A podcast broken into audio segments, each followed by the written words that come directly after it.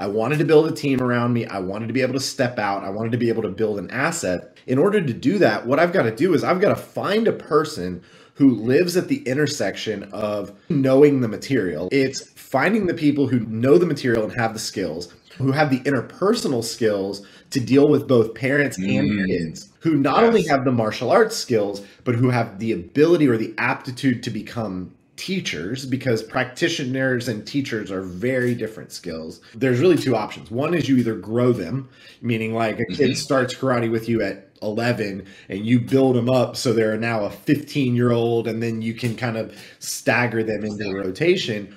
Or right. what we did, we found people who were competing in martial arts, because that tells me a lot about them. That tells me that they're passionate about the subject. A lot of these high-level competitors do like private lessons. That's a perfect model for finding the right person who's going to be able to step into a location.